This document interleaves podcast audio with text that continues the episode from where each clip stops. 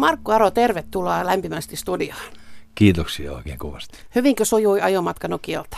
Oli kiva ajella, oli aurinkoinen, tämmöinen vähän syys, painotteinen ilma, mutta raikas ja hyvä näkyväisyys ja oikein mukava keli ajalla. Me olemme Radio Suomen Facebook-sivulla kyselleet vähän tuossa ihmisiltä, että mistä, mistä laulusta erityisesti tykkäävät ja Täällä tuodaan esille, että esimerkiksi keskiyön aikaan ehdottomasti elin sen hetken ihan konkreetti, joskus, konkreettisesti joskus silloin 70-luvulla. Oi niitä aikoja, sanoo kuuntelija. Sitten yksi tykkää, kun se vierellään sateessa oot. Öö, ja keskiyön aikaan lisää kannatusta. Sitten katso kukkaa, jonka terälehdet aamuun aukeaa. Se on saanut kuuntelijan ihan tarkalleen ottaen katsomaan luontoa enemmän. Aha, jaha. Talven yli on ehdottomasti suosikki, niin siinä laulussa on kerrottu kaikki, mitä rakkaalleen haluaa sanoa. Öö, ja sitten kehutaan noin ylipäänsä, että kaikki laulusi ovat hyviä. Eikö aina ole kiva, kun kehutaan? No, kyllä se Kyllä se välillä tuntuu ihan hyvältä, joo, täytyy sanoa. Joo. Mm. Tulevatko ihmiset kovasti keikoilla kertomaan, että, että kiva kun olet käymässä? Tulee ja, ja tota, moni on, kertoo siitä, että on tavannut justiin jonkun henkilön tai rakkaimpansa juuri, juuri keskiyön aikaan. Mm soidessa, niin tota, se on ihan lämmittää kyllä mukavasti sydäntä, kun että kuulee tämmöisen tarinan ja he halusivat kuulla se tänä iltana sitten ja, ja, ja sitten on ehkä 20 vuotta aikaa, kun he ovat tavanneet jo, mm. mutta, mutta tulevat kertomaan sen, niin se on ihan mukavaa. Käyn uudelleen eiliseen vuodelta 1968. Markku Arosehan tarkoittaa perinteisellä laskuopilla, että ensi vuonna olisi taiteilijajuhlan aika. Niin olisi, joo. Ensi vuonna suurin piirtein siinä lokakuun tienoilla pitäisi juhlia vähän ja keksiä jotain annettavaa tuolle hienolle yleisölle, että, saisi sydämestään laulaa jotain hienoa juttua taas niille. Ja meinaat pitää kanssa juhlat, tai siis vähän markkerata tätä 50-vuotis Kyllä, juhlaa. joo. Niin. Joten, jotenkin se huomioidaan kyllä, että tehdään varmasti ihan normaali keikkaakin, mutta sen lisäksi sitten kyllä huomioidaan, että, että tehdään jotain konserttijuttua ehkä ja en ehkä olla olemassa yksin siinä, vaan hyvien ystävien ja, ja vuosien varrelta olevien ystävien kanssa sitten. Hmm. Tässäkin oli kuultavassa tässä ensin levytyksessä jo se, että, että sinä edustat eh, laulajapolvea, joka on tehnyt pesäeroa vähän niin kuin Olavi Virtaa ja tähän vastaavaan perinteiseen tanssimusiikkiin, että esikuvat ovat tulleet ulkomailta ja mm, Tom Jonesia ja Engelbert Humperdinkia. Joo, kyllä se pitää paikkansa, että silloin voimakkaita esikuvia oli just Tom Jones ja Engelbert Humperdinck ja Beatles osastaan, mutta se mun iskelmätuotanto oli, taikka siis tuotanto ja tämä, no sanotaan iskelmätuotanto oli niin kuin sinne päin enemmän kallella, että soololaulajien e, tota, ihannointi oli silloin enemmän. Ja se oli tämmöistä niin kuin pikkusen voimalaulantaa, mutta semmoista, kyllä siinä pääsi niin kuin tulkitsemaan aika hienosti niin kuin, hienoja melodioita silloin tehtiin 70-luvulla. Mm. Öm, vähän Beatlesia mainitsit. Puriko Beatles kärpänen yhtään? Vai oliko Puri. se enemmän tätä osastoa? Ei, kyllä mä, mm. mä olin tota, todella, niin kuin, se alkoi hyvin pitkälle koko juttu Beatlesista ja mulla oli kitarabändi ja, ja tota, sitten soitettiin Beatles-musiikkia aika paljon, Olmaan Laving ja kaikki nämä oli niin kuin erittäin voimakkaasti antamassa musiikillista linjaa, mutta sitten tota, kitarabändi jäi ja mä jäin niin vähän solistiseksi, niin sitten rupesi tulemaan Tom Jones ja Engelbert Humperdinck ja, ja Andy Williams ja tämmöiset tyypit tulemaan. Sitten Ray Charles oli voimakas innoittaja. Ja, ja näitä muita solistisia tyyppejä, jotka tuli sitten niin kuin mielikuvaksi ja esikuvaksi myöskin. Tarina kertoo, että 15-vuotiaana olisit päättänyt ryhtyä iskelmälaulajaksi. Niinkö se meni? Kyllä se meni, joo. Ja tota, kyllä se koulunkäynti vähän jäi sitten vähän hepposelle siinä, että, että tota, vanhemmatkin oli, että voisi nyt jonkun ammatin siinä hoitaa ensin. Ja, mutta se iskelmä oli vaan, niin kuin, tai että musiikki oli niin kuin kova, että niin kova palo oli siihen Beatlesia siihen soittamiseen ja laulamiseen, että sitten kun koulu oli saatu lopetettua, niin sitten ruvettiin käymään ja mä rupesin käymään keikoilla jo 67 ja opiskelin laulua ja sitten sain so- levytyssopimuksen Topi Kärin kanssa Finlevyyn sikäläiseen musiikkifatserin kanssa ja, ja siitä lähti sitten ura urkelemaan tietysti, mutta sitä ennen mä olin vielä kakkosolistina Kristina Hautaan kiertueella 68 ja sen jälkeen vasta tehtiin sitten ensimmäinen levy. Mm. Topi Kärki, hänen luonaan, luonaan olit koelauluissa ja hän kolma totesi, että kehittyvä mies. Joo. Niin, niin. kehityitkö? Kehittyvä mies, ja. Kärjen sana oli aika lailla laki siihen aikaan. Kyllä, joo, ja, ja tota, kärki oli sitten heti, ja. Otat laulutunteja vuoden, ja. Ja muutat Helsinki. Se oli sitten muutettava Helsinki kun kerran sanottiin. niin. Miltä Helsinki näytti nuoren miehen silmi? Kyllä se, kyllä se oli niin kuin työtä aamulla ja mentiin rakennukselle töihin ja, ja tota, illalla nukkumaan ja taas aamulla viiden aikaa ylös. Ja, että hyvin vähän ehti kaupungilla käymään. Tosin ystävystyi Sami Babitsiin ja Sami Babitsin sitten tota, näytti maalaispojalle vähän Helsinkiä. Ja, värivaloja. Ja värivaloja vähän, että kyllä se jännittävä paikka oli tämä Helsinki siihen aikaan. tuota, uran alku oli aika haipakkaa. Siinä nuorta miestä vietiin, kun hittejä pukka 70-luvulle, kun päästiin. Menikö lujaa? Kyllä, joo. Kyllä se oli, se oli sitä vähän niin kuin popkulttuurin aikaa ja tytöt kirku ja lavan edustat oli täynnä ja keikkaa oli paljon. Ja levytettiin ja, ja sitten oli, oli lehdistöä ja keikkaa ja televisio. Ja se oli aika kiireistä aikaa kyllä. Mikä silloin alkuaikoina tuntui hienoimmalta? Ja, no niin, mä en oikein koskaan tuosta lehdistöstä ja tästä niin kuin pitänyt nyt kovin tärkeänä sitä, että mun mielestä se ei niin kuin, se oli semmoinen välttämätön, että se pitää niin kuin hoitaa ja kaikki pitää hoitaa tietysti hyvin. Ja televisiot oli ok. Mutta hienonta oli kyllä nämä tämmöiset isot konsertit ja, ja tota, Eurovisio-edustus ja tämmöiset niin kuin isommat postit, mitä sai sitten tehdä, jopa edustaa Suomeenkin. Mm. Jos silloin nuorena miehenä joku olisi kysynyt ja ehkä kysyikin, että minkälaista uraa toivot, niin mitä olisit vastannut? Osinko, olisinkohan silloin osannut vastata sillä että nousujohteesta. Mutta tuskin osannut. Mm. No millä, mitä nyt sanot, että minkälainen ura on ollut? Ura on ollut hyvä mun mielestä. Se on ollut pitkä ja yleisö on kunnioittanut minua ja minä olen kunnioittanut yleisöä. Eli nähtävästi me ollaan aika tasoissa silloin mm. niin kuin hyvässä balanssissa. Mm. Mikä siinä on ollut semmoinen perusprinsiippi, punainen lanka, että miten työt hoidetaan? Työt hoidetaan kypällä ja sydämestä ja, ja tota, arvostetaan yleisöä. Siinä on ne prinsiipit. Mm. Sinä olet kotoisin, olet syntynyt Mouhijärvellä ja pää, pääkaupunkiseudulla käynyt siinä välillä siis asumassa, mutta et ole Mouhijärveltä hirveän pitkälle ää, päässyt siitä tietä 11 30 kilometriä eteenpäin kohti Tamperetta Nokialle. Aivan. Semmoinen taitaa passata keikkamiehellä aika hyvin. Kyllä, joo. Ja mä kävin syntymässä siellä Mouhijärvellä eli Mummolassa, kun silloin ei liikkunut busseja, kun ää, sieltä ei liikkunut busseja Tampereelle, kun muistaakseni aamubussi ja sitten tota, illalla hyvin myöhään, joskus kymmenen jälkeen. Ja kun minä päätin syntyä vähän aikaisemmin, niin ei me ehditty mihinkään – sairaaloihin, eli minä sitten mummolassa synnyin ja kätilö tuli sinne. Eli että se, se tota, että mä oon syntynyt Mouhijärvellä, se juontaa sieltä juurensa. Sitten lapsuuden mä oon kyllä asunut ää, sekä Nokialla että Kalkussa, vähän niin kuin Tampereen puolella. Mm. Ja kesät kaikki mummolassa siellä Mouhijärvellä. Mm. Oletko jotenkin erityisen pirkanmaalainen? No, täytyy sanoa, että mä en ole oikein mistään kotosi. Siis, niin kuin, siinä siis, mielessä. Siinä mielessä, että, mm. että kun mä asuin Helsingissäkin 35 vuotta, että, ja kyllä musta tuli niin kuin helsinkiläinenkin, mutta ei ollut sitten Pirkanmaalainenkaan. Että, että mä oon niin kuin jotenkin sopeutunut kumminkin ihan sekä että. Mutta kyllä mä nyt tykkään asua Pirkanmaalla, että se on, se on rauhallisempi paikka kuin tämä hektinen Helsinki.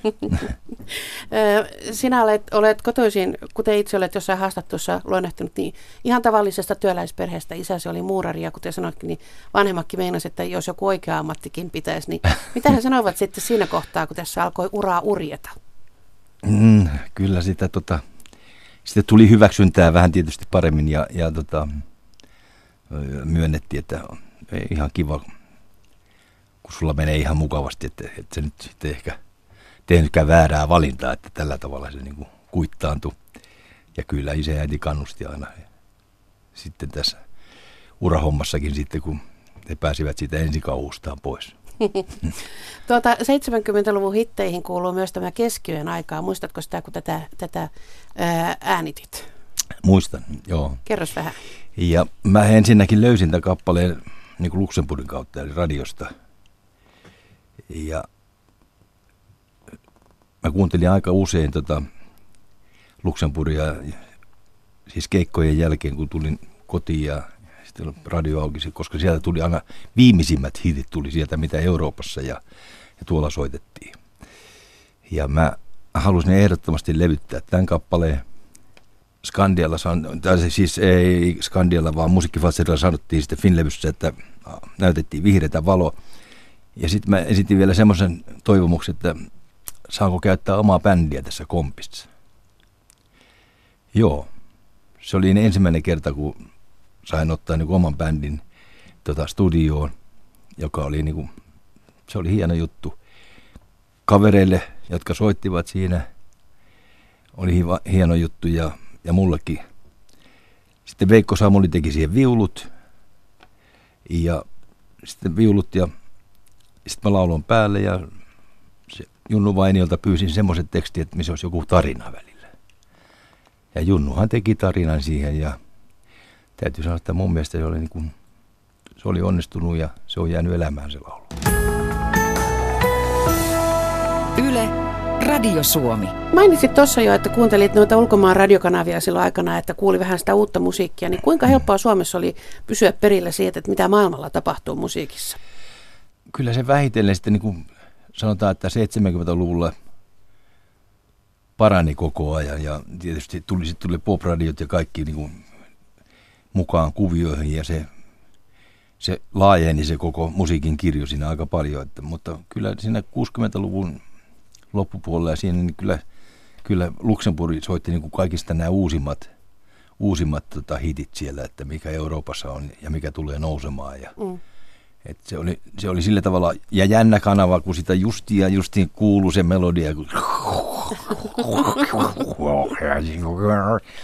ja sitten sit taas tuli laulua vähän jotain joo. Ja, ja saattoi sitten, kun oli oikein kirkas yö, niin saattoi kuulua tosi hyvin niin kuin sitten se koko, saattoi kuulua koko biisikin jopa mm. kerralla. Mutta kyllä se, silloin oli tietysti vähän erilaista kuin tänä päivänä tämä musiikin saanti, että ja kuuntelu, että mitä sä haluaisit niin kuin kuunnella, kuinka laajasti sitä Suomessa sitten oli, mutta – tänä päivänä kaikki ovet on auki ja kaikki on biisit soi tuolla taivaalla jossain mm. pilvessä. Että sieltä ihmiset, jotka osaa niin noukkii niitä vaan.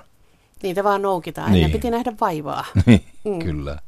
Markku Aro, kun tekee pitkää uraa, kuten sinä, niin näkee tietysti kaikenlaista muutoksia parempaan ja huonompaan. Mikä asia nykyajan laulajilla on paremmin kuin sinulla tai teillä silloin, kun sinä aloitit? Joo, kaikki päkkärit on parempia tänä päivänä kuin niin, silloin. ne on vissiin vähemmän vetoisia. Ja vähemmän vetoisia ja niihin on saatu vissiin ovetkin ja, mm. ja ikkunat ja, ja, ja, vessatkin on varmaan tullut jo nykyajan päkkärissä. Ja, ja tota, mm, nykyään ei ole ihan samaa lavaromantiikkaa kuin ennen, mutta siitä joutunut vähän kärsimään. Se on vähän niin kuin teollistunut ja on tullut nyt isoja isoja areenoita ja jos me nyt sillä tavalla vertaa. Mm. Mm, mitäs meillä sitten olisi niin ollut parempi vielä? No yleisö on innostunut tänä päivänäkin, kun silloin semmoiset henkilöt lavalla, jotka niinku jengi osaa laulaa niiden biisit. Niin. Mutta kyllä se oli silloinkin. En tiedä kuinka paljon tämä kirkuminen on tänä päivänä muodissa. Silloin se oli muodissa, silloin 70 olla sopiva lauleja. niin. En mä tiedä, kun se mä on en aina ole, muodissa. Mä en ole käynyt näissä konserteissa, mitä tällä hetkellä on sitten tota, näitä poppareiden konsertteja, että kuinka paljon ne kirkuu siellä, mutta No se on oma maailmansa. se on varmaan oma maailma ja, ja, ja se on jäänyt taakse se maailma, mutta se, sekin oli hauskaa määrätyllä tavalla kyllä. Mm. Mutta sitten tietysti näillä nykyajan lauleilla, niin niillä on varmaan hirveän paljon isommat palkkiot kuin meillä. Kun ne käy Aa. isoilla areenoilla, Aivan. niin ne, käy niin kuin, ne tekee muutama kerran vuodessa ja me tehdään monta kymmentä keikkaa niin kuin kuukaudessa vieläkin. Mm.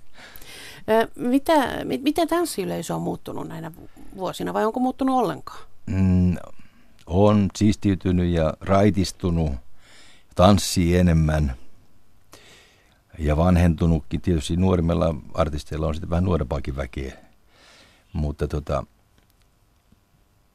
osaavat tanssia paremmin ja, ja kyllä tota, positiiviseen suuntaan on mielestäni muuttunut niin sillä tavalla yleisö. Mm. Sinä olet maininnut 70-luvun meiningeistä jossain haastattelussa, että sinulle on jäänyt siltä ajalta mieleen studiotyöskentely, johon todella panostettiin. Miten se on erilaista kuin tässä myöhempinä vuosikymmeninä? No mä en tiedä, että myöhempinä vuosikymmeninä mun mielestä tässä iskemähommassa tässä on nyt panostettu aika hyvin. Paitsi, että sanotaan nyt 2000-luvun jälkeen, niin kyllä tämmöiset isommat viulusektiot, kyllä ne on jäänyt Mm. niin kuin koneella, Viivan alle. viivan alle ja koneistettuja ja, ja. ja koneistettuja ja tota, niin kuin hyviä muusikkoja käytetään niin kuin sillä tavalla levytyksessä. Tämmöisiä niin kuin isoja sessioita niin käytetään hyvin vähän. Ja ennen käytettiin niin kuin iskelmälevyssäkin, niin saattoi olla 15 hengen jousista saattoi olla siellä paikalla ja, Mm. ja soitettiin. Ja, ja studiomuusikot teki niin kuin ihan viimeisen päälle niin kuin livenä sitä hommaa. Nyt tehdään hyvin paljon kotona ja sitten näppärätään sillä tietokoneella sitä taustaa ja, ja tota, voidaan laulaakin tässä kotona ihan ja tehdä se niin kuin moneen kertaan. Se on tietysti hieno, hieno asia, että tek- tekniikka kehittyy sillä, sillä, sillä päin, mutta sitten mua vähän huolestuttaa se, että on kevyen musiikin tota, tämmöinen arraaminen ja, ja sitten tota, kirjoittaminen ja siis. sovittaminen Mm, sitten niin kuin isolle bändille, niin ei täällä kohta ole kovin montaa semmoista henkilöä, jotka osaa sen tehdä ja sitten, sitten kun mennään isojen orkesterin kanssa niin kuin johonkin lavalle, niin niitä ei ole hirveän paljon, että, että se, se syö vähän sitten niitä ihmisiä, että toivoisi, että niitä olisi enemmän.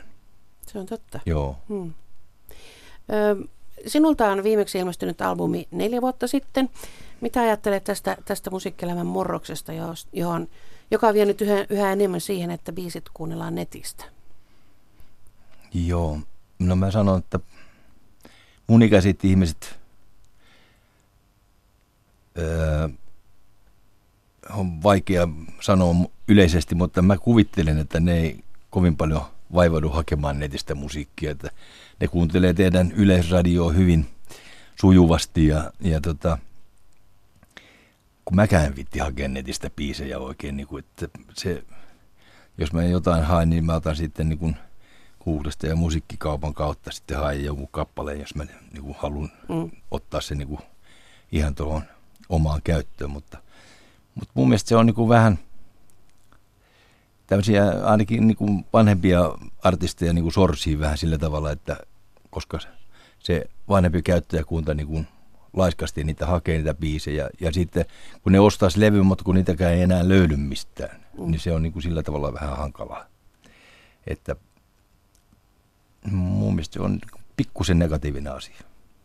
Oletko saanut laulaa sitä, mitä olet halunnut? Ihan levyllä. Monasti joo. Mm.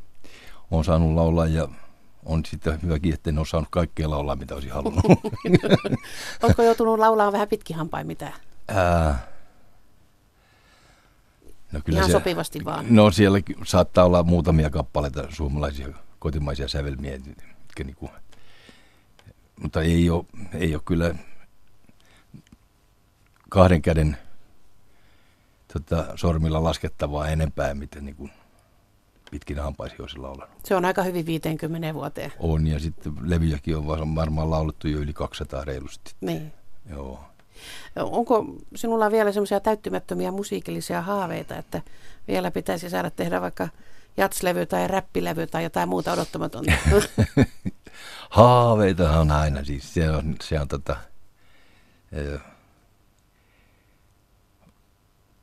musi, muusikko ja, ja tota, tämmöinen ihminen sitä haaveilee aina välillä jostain, mutta mä en tiedä sitten, jos se on semmoinen räppilevy, mä en ehdottomasti halua tehdä, mm. koska, koska mä en niin kuin siihen taivu enkä perehdy siihen, enkä, enkä halua sitä tehdä. Mutta joku jatsilevy voisi olla tai vanha soul balladilevy, joku tämmöinen voisi olla ihan mahdollista. Mutta siihen pitäisi olla sitten niin, kuin niin hyvät reseptit, että ennen kuin mä lähden tekemään sitä, että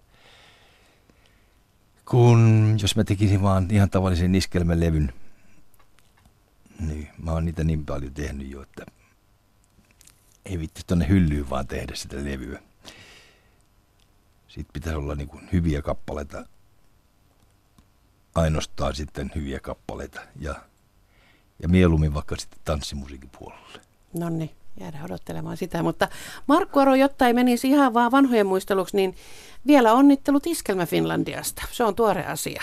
Kiitoksia, kiitos. Se myönnettiin Joo. sinuille Tapsan tähdellä nyt elokuussa. Taisit olla aika otettu siitä. Kyllä. Kyllä sydän sykähti. Ja tota, on sykkinyt monta kertaa sen jälkeenkin, jopa onnittelusta, jota mä oon saanut hienoja onnitteluita ja hyväksyntää siihen, niin että mä sain sen se, se tuntui kyllä keikkaratsulta hyvälle. Moni on sanonut, että kyllä kohilleen meni.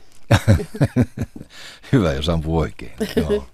Voittaja on käynyt läpi syksyn sävelet, euroviisut ja tuhannet keikat. Työtään arvostaen hän on hoitanut keikkansa moitteettomasti. Aro on tanssikansan palvelija numero yksi. Näin sanottiin palkintoperusteluissa. Pystytkö olemaan eri mieltä? Mm, no en pysty. En mä tiedä, onko mä numero yksi, mutta, mutta nuo asiat, mä, kriteerit mä kyllä täytän, mitä tuossa niin on lueteltu. Että, mm. että tota, ton takana mä seison. Palkintosumma on 10 000 euroa ja se meni, se meni kuulemma keikkapussin korjauksiin. Menikö se niin? Ky- no, Eikö kyllä se, niin... kyllä se firma hoitaa sen mm. tota, mun keikkapussi, että kyllä mulle jää tuommoista golf-virkistäytymisrahaa siihen. No mä ajattelin, että eikä yhtään kepeään elämää. kyllä se verran jää, että tämmöiseen elämään, mikä olisi niin kuin terveellistä elämää, niin kyllä siihen jää vähän sitä rahaa. Mm. Sinulla on pitkään ollut matkassa dieselyhtiö. Onko se ollut tämmöinen keikkailun perusta? Kyllä, ja tota, tästä voisi murusia pistää tästä Tapsatahden palkinnostakin dieselille. Mutta sitä on niin paha sitä murentaa, kun se on tämmöinen hieno lasinen, lasinen palkinto, niin jos sitä murentaa yhden, niin se leviää koko palkinto käsiin. Eli, mutta arvostuksen annan myös dieselille, joka on ollut tässä matkassa mulla kymmeniä vuosia, melkein 30 vuotta. Hmm. Mikä pitää miehen edelleen, miehen ja yhtyeen tien päällä? En nyt halua osoitella ikäsi mitenkään, mutta sullahan olisi vaihtoehtoja jo. Joo, mm, kyllä se on tämä, että tota, yleisön ja minun välinen suhde on ollut niin kuin aika pitkään ja, ja se on toiminut aika hyvin ja toimii vieläkin, niin ei mua kukaan siellä aplodeeraa kotona, niin kuin Anita Hirvonen sanoi, että että kyllä mulle joskus taputetaan, että hyvä make, mutta ei mulle niin kuin normaalisti aplodeerata se, että kyllä se hyvältä tuntuu tuolla, kun laulaa joskus ja ihmiset tykkää ja kyllä sinä antaa sydämestään silloin siihen laululle niin, niin kuin siivet. Mm. Öm, tunnetko semmoista keikkamiehen levottomuutta, että kun on muutama päivän kotona ollut, niin alkaa olla levotonta, että pitäisi päästä tien päälle? Ei mulla semmoista mm. oikein ole. Kyllä mä siitä pääsin. Kyllä mä, mä keksin aina jotain tekemistä kyllä, että ei mun, ei mun niinku tota, mene sormet, sormien pyörittelyksi kotona. Että. No minkä parissa rentoudut kotona? Kyllä mä oon melkein sitten jotain urheilemassa, on, golfaamassa ja terveisiä vaan. Saanko lähettää terveisiä? Saa, tietenkin. Mä lähetän mun golfkavereille Esalle, Mikolle, Taaville, Kallulle, Simolle ja Raunolle terveisiä oikein paljon. me pelataan huomenna taas niin kuin osan, osa tätä jengiä lähdetään pelaamaan Yväjälle. Eli se on golfia ja tennistä ja ulkoilua, niin kuin tämmöistä liikuntaa on aika paljon. Sitten kotona mä rentoudun, mä katselin uutiset televisiosta ja, ja niitä kotimaisia draamasarjoja, tulee joskus aina silloin. Vähän liian harvoin tulee nykyään kyllä, mutta niihinkin voitaisiin panostaa tietysti, jos sieltä niin kaivettaisiin vaikka niitä vanhoja taas vaikka esiin, jos ei muuta.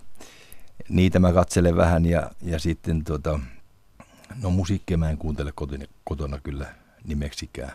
Sitten kyllä mä katselen golf-kanavia myöskin.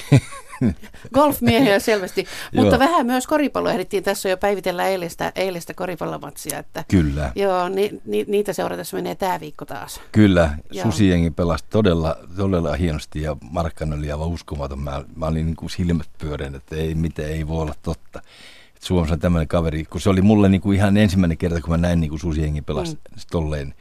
Ja, ja mä en voinut sammuttaa televisiota. Mä katsoin sen loppuun asti ja se oli todella jännittävää. Se hienoa. oli ihan mahtavaa Joo. ja hirveän jännää. Kyllä, Joo. todella hienoa. Hyvin siinä vielä käy. Kyllä, ja on hyviä, hyviä miehiä. Ja vaikka sitä sanotaan ja mulla tai jalkapalloakin, että Suomessa niin kuin ei koskaan opita pelaa jalkapalloa. Kyllä ne hyvin pelaa, mutta, mutta me ollaan vaan siinä kulttuurissa niin paljon vielä jäljessä noita eurooppalaisia, että kyllä sieltä tulee, ja sieltä tulee hyviä yksilöitä vielä siihen jalkapalloon, lentopalloon, ja koripalloonkin. Yle. Radio Suomi.